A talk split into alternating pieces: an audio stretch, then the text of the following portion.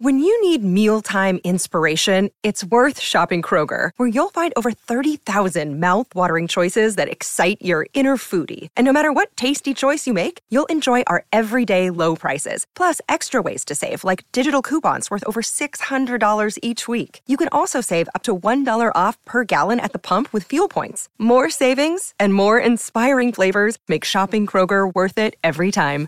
Kroger, fresh for everyone. Fuel restrictions apply.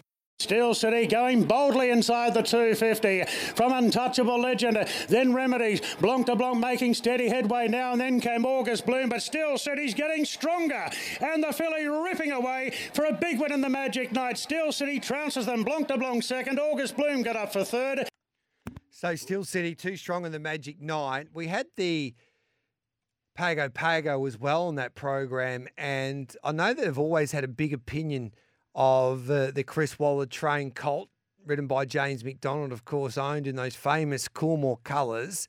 And this galloper has been well supported since Saturday, Dean Watling, for the Golden Slipper. And I speak as Shinzo. Could he win the Golden Slipper this year?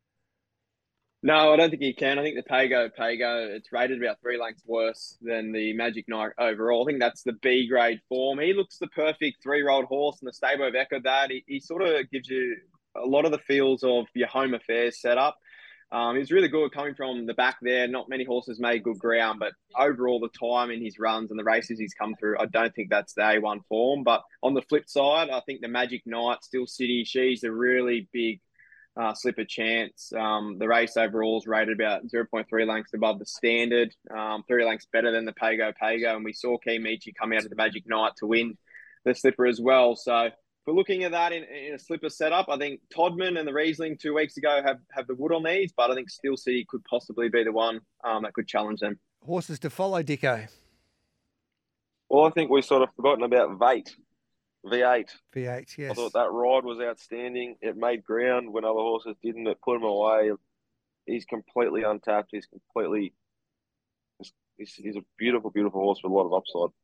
Yes, son of That's Grunt. main horse to follow. Yeah, and Yeah. full credit to Yulong and the Grunt. Who would have thought Grunt would be delivering like he is? Well done. Jules, horses to follow. Yeah, I found it tou- tough actually Saturday to horses Mm. to follow, but I think there's a horse, and we spoke about it last time it ran as well. Is it keeps going up against these horses, but its rating's so low that it, it could just go back to an open handicap and be on the min. It's called Yaffet. Um, Cliffy I- Brown. yeah, I think it's going really well, but it's you know it's running these fifth and sixth against these horses that it's you know getting really no weight relief. So I'd love to see it go back to an open handicap on a Saturday possibly, and you'll be on the min, and uh, I think it'll get just about a peak run next start wherever they decide to go. Dean Watling. Yeah, I agree with Jules. I didn't find anything out of Saturday, but one yesterday, absolute steamer. Maher Eustace horse, Tis Invincible, was 650 into 250 and caught 4 5 wide the trip in the Black Opal. And I thought it was really brave to stick on. It goes to the Percy Sykes next, I'm hearing. So that's one we can throw in the black book out of yesterday's meeting, G. All right, then we'll take a break. Then we'll come back with your questions. Get them in because uh, there's some rippers today. Oscar's going to pick out the best text message for a couple of great prizes. Prizes. So I'll mention those prizes in just a moment. Oh four double nine seven three six seven three six.